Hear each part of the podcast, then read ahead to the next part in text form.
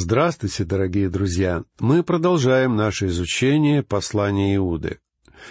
В этом произведении Иуда говорит об угрозе вероотступничества, угрозе постепенного отдаления от Бога и от веры. И в качестве предостережения всем тем, кто поворачивается спиной к Богу, Иуда приводит примеры суда над нечестивыми отступниками. Даже в первом столетии, в самом начале становления церкви, это была вполне реальная опасность. И точно такая же опасность угрожает сегодня современной церкви. В этом послании Иуда приводит несколько примеров суда над нечестивыми, которые имели место в прошлом. Иуда упомянул Израиль в их неверии, а также ангелов, которые не сумели сохранить своего достоинства. И, наконец, мы видели судьбы жителей Содома и Гоморы, а также прилегающих к ним городов. Эти три примера отступничества призваны предостеречь нас против современных лжеучителей, которых постигнет судьба вероотступников прошлого. В стихах с 14 по 15 мы встречаем еще одно предостережение в адрес вероотступников. О них пророчествовал и Енох, седьмый от Адама, говоря, «Се идет Господь со тьмами святых ангелов своих, сотворить суд над всеми и обличить всех между ними нечестивых во всех делах, которые произвело их нечестие, и во всех жестоких словах, которые произносили на него нечестивые грешники». Здесь мы имеем дело с еще одним интересным отрывком священного писания. Причем послание Иуда является единственным местом во всей Библии, где мы встречаем упоминание этих событий.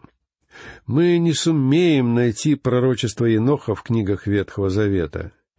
Из пятой главы книги «Бытие» мы узнаем о жизни Еноха, однако нам ничего не сообщается о его пророчествах. Надо заметить, что такое имя, как Енох, это не очень распространенное имя. Поэтому у нас есть веские основания считать, что Иуда говорит здесь о том самом допотопном человеке по имени Енох, который ходил с Богом, и Бог взял его. Приводимые Иудой слова пророчества Еноха взяты из апокрифического произведения под названием «Книга Еноха». Эта книга, хотя и была известна отцам церкви во втором столетии, оказалась впоследствии утеряна за исключением нескольких небольших отрывков. И только спустя много столетий, в XVIII веке, манускрипт с текстом этого произведения был случайно обнаружен в полном и сохранившемся виде. В этой книге приводятся откровения, которые, как утверждается, были даны от Бога Еноху и Ною. Целью данного произведения было оправдание путей божественного проведения, чтобы объяснить то возмездие, которое было уготовано грешникам. Иными словами, эта книга была задумана как демонстрация того, что мир находится под непосредственным Божьим правлением. Кроме того, Енох пророчествовал о лжеучителях последних дней, и это весьма знаменательные пророчества. Очевидно, что Бог не захотел включить книгу Еноха в канон священного писания. В противном случае она была бы частью канона. Вы можете не сомневаться в этом факте. Верующие издавна признавали, что данная книга является апокрифической, однако здесь мы видим одно пророчество, которое Бог решил упомянуть в своем святом слове. Это пророчество относится к приходу Христа со своими святыми. Из книги «Бытие» мы знаем, что Енох был переселен к Богу. Енох был взят из этого мира, минуя смерть. И когда-то в будущем Божья Церковь, то есть истинные верующие, будут переселены из этой земли, минуя смерть.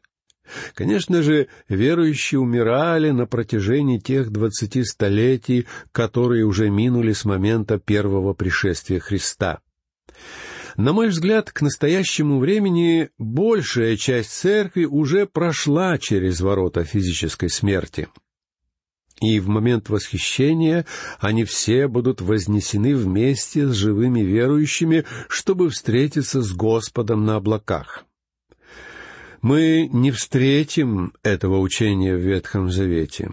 И тем не менее, Енох является образцом или символом верующего, который станет участником восхищения. Когда-то в древности Енох был взят из этого мира перед тем, как на землю обрушились судные воды потопа.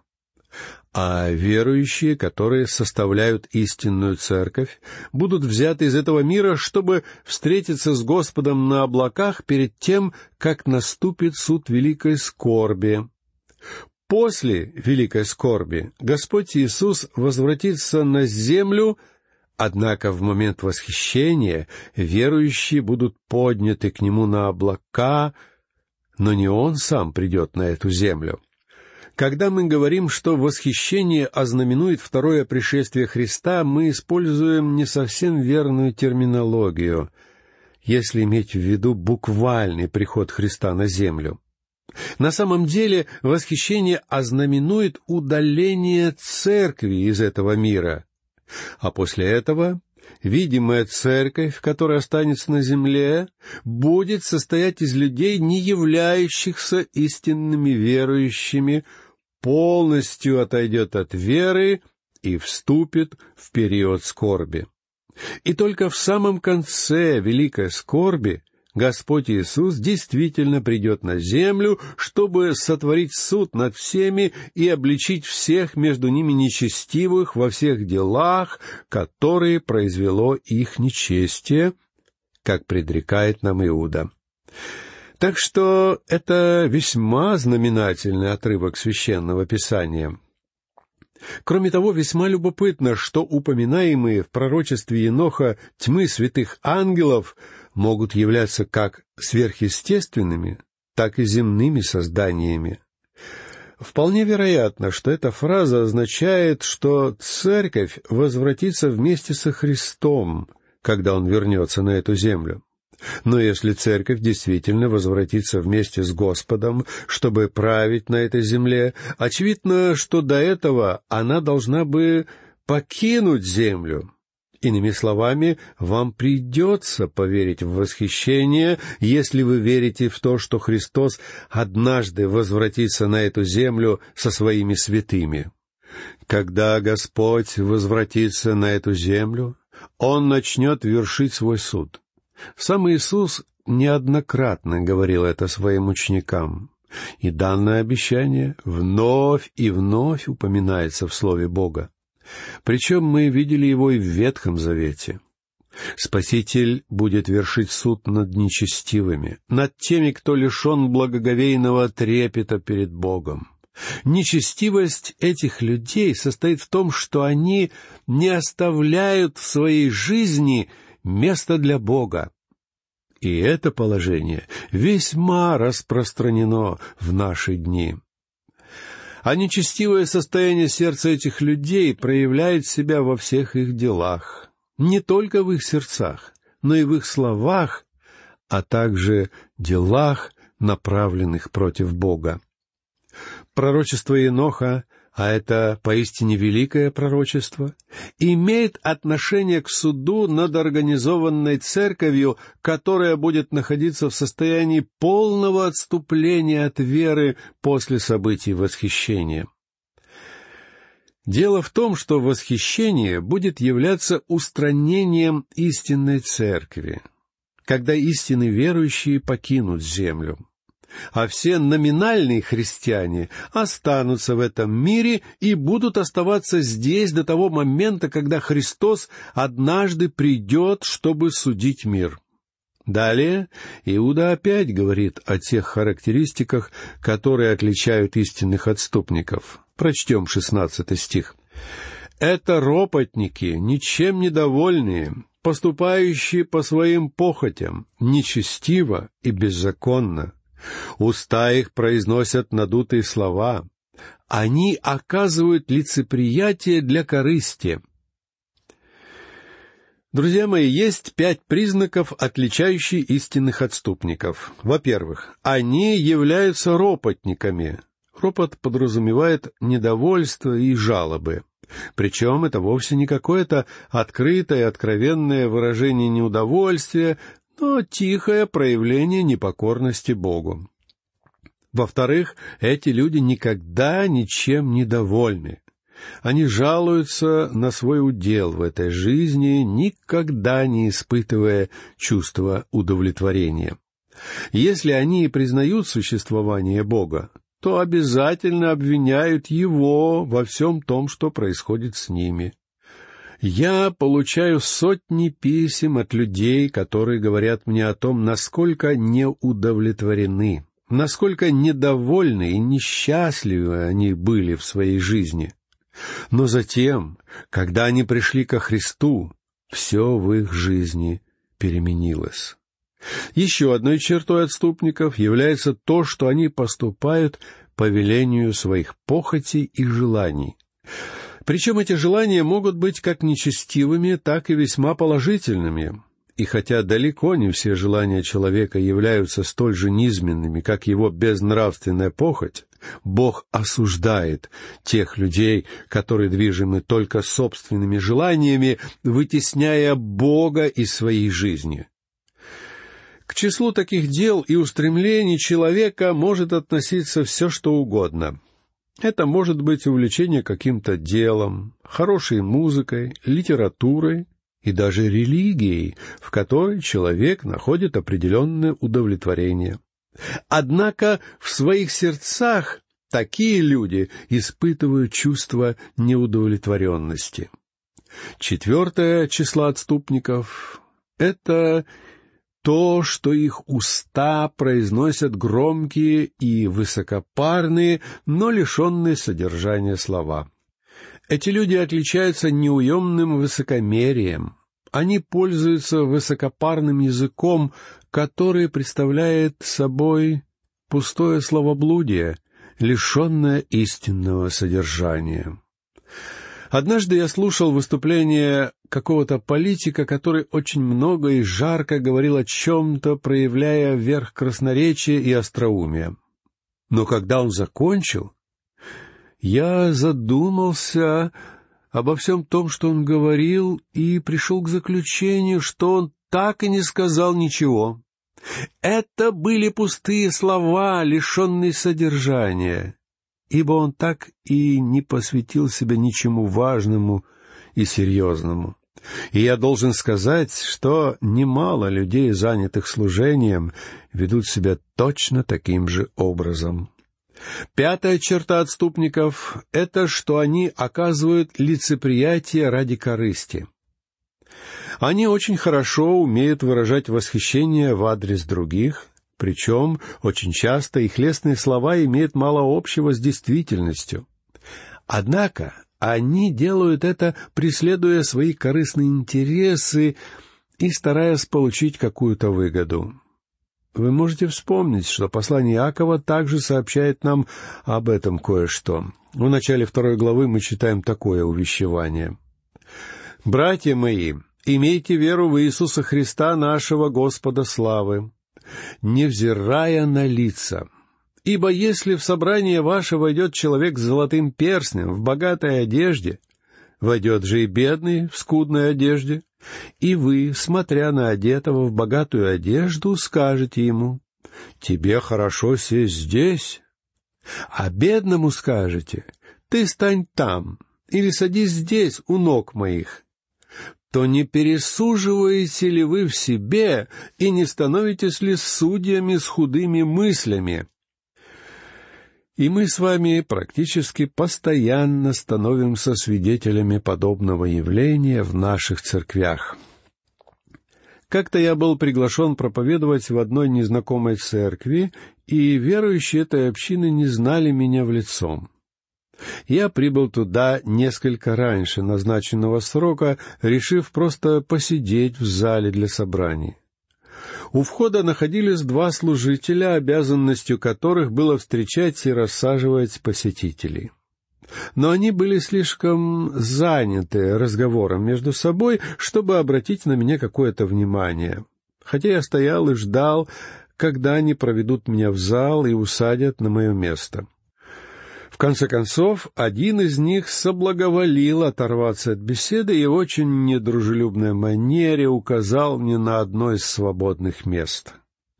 Никто не посчитал нужным поинтересоваться моим именем или спросить, что привело меня в их церковь. Когда началось собрание, и пастор пригласил меня на сцену, на лице этого служителя было написано очень большое недоумение и смущение, ибо он знал, что его действия были абсолютно неподобающими даже в случае обычного посетителя церкви, и уж тем более в случае специально приглашенного проповедника. Друзья мои, как верующим нам нельзя проявлять лицеприятие, и уж тем более ради какой-то личной корысти. Однако вы можете заметить, что именно такая позиция доминирует в большинстве церквей и в некоторых христианских учебных заведениях. Например, одно учебное заведение готово присудить почетную степень доктора человеку, который работает в аналогичном учебном заведении. А в ответ на оказанную честь этот новоиспеченный доктор организует присуждение подобной почетной степени от своего учебного заведения тому брату, который помог ему получить эту степень. Подобное отношение иногда проявляют некоторые проповедники и служители. Если вас приглашают выступить в какой-то церкви, то, представляя вас своей общине, пастор будет рассыпаться в ваш адрес очень лестными комплиментами, нередко не соответствующими действительности. А когда он, в свою очередь, будет проповедовать в вашей церкви, вы уж будьте любезны произносить комплименты в его адрес, представляя его церкви. И, как правило, все подобные комплименты весьма далеки от истины.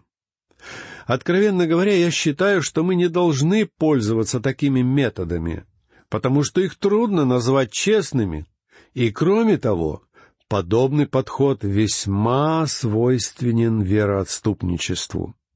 Отступники смотрят не на Бога, их не заботит, сможет ли Господь Иисус одобрительно сказать в их адрес «Хорошо, добрый и верный раб». Их больше заботит признание и одобрение толпы.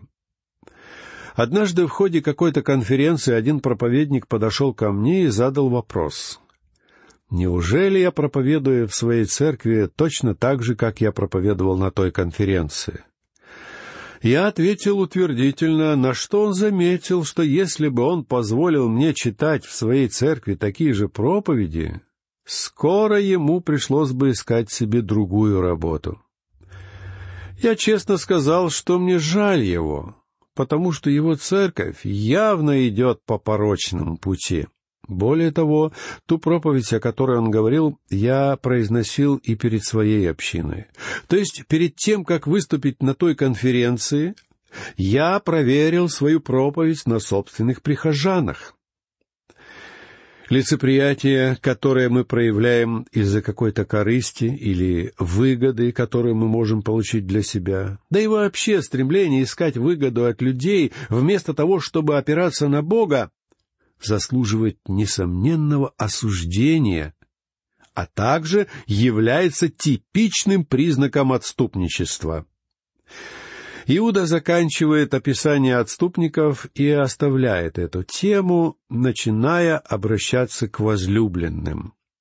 Но для него возлюбленными являются не те, кого любит он сам. Хотя я думаю, что Иуда любил этих верующих.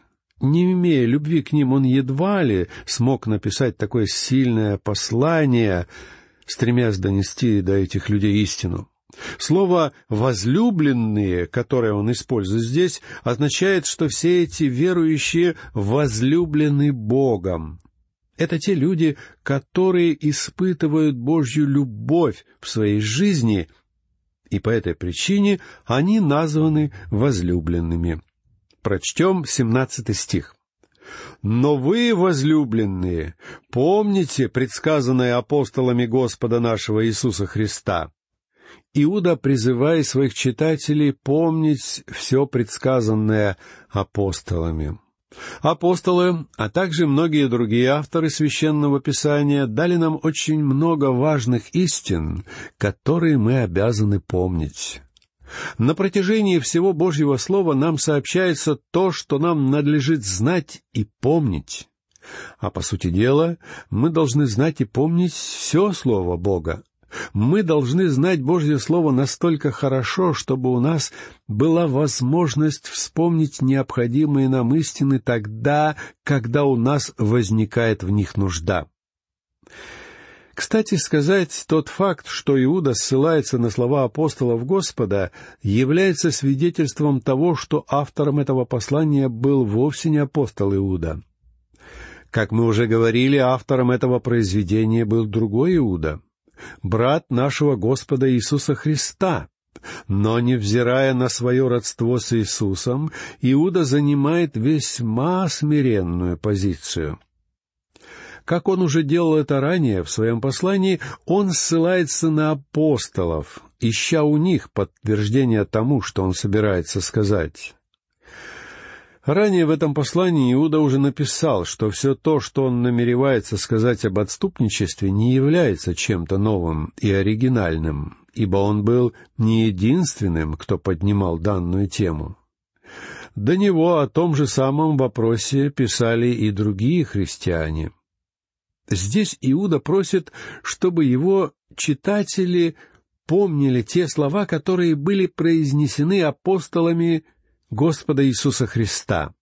Мы увидим в ходе изучения этого послания, что знание того, что говорит Слово Бога, является поистине жизненно важным. Я не верю, что вы сможете стоять за Бога в этом мире без преткновений, не имея прочного знания Слова Божьего. Это является кардинально важным.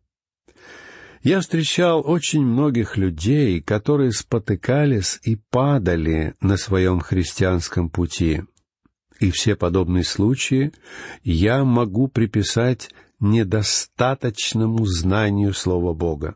Вот почему нам с вами очень важно знать, что именно хочет сказать Бог в своем слове. Друзья мои, на этом наша сегодняшняя лекция заканчивается. Я прощаюсь с вами. Всего вам доброго. До новых встреч.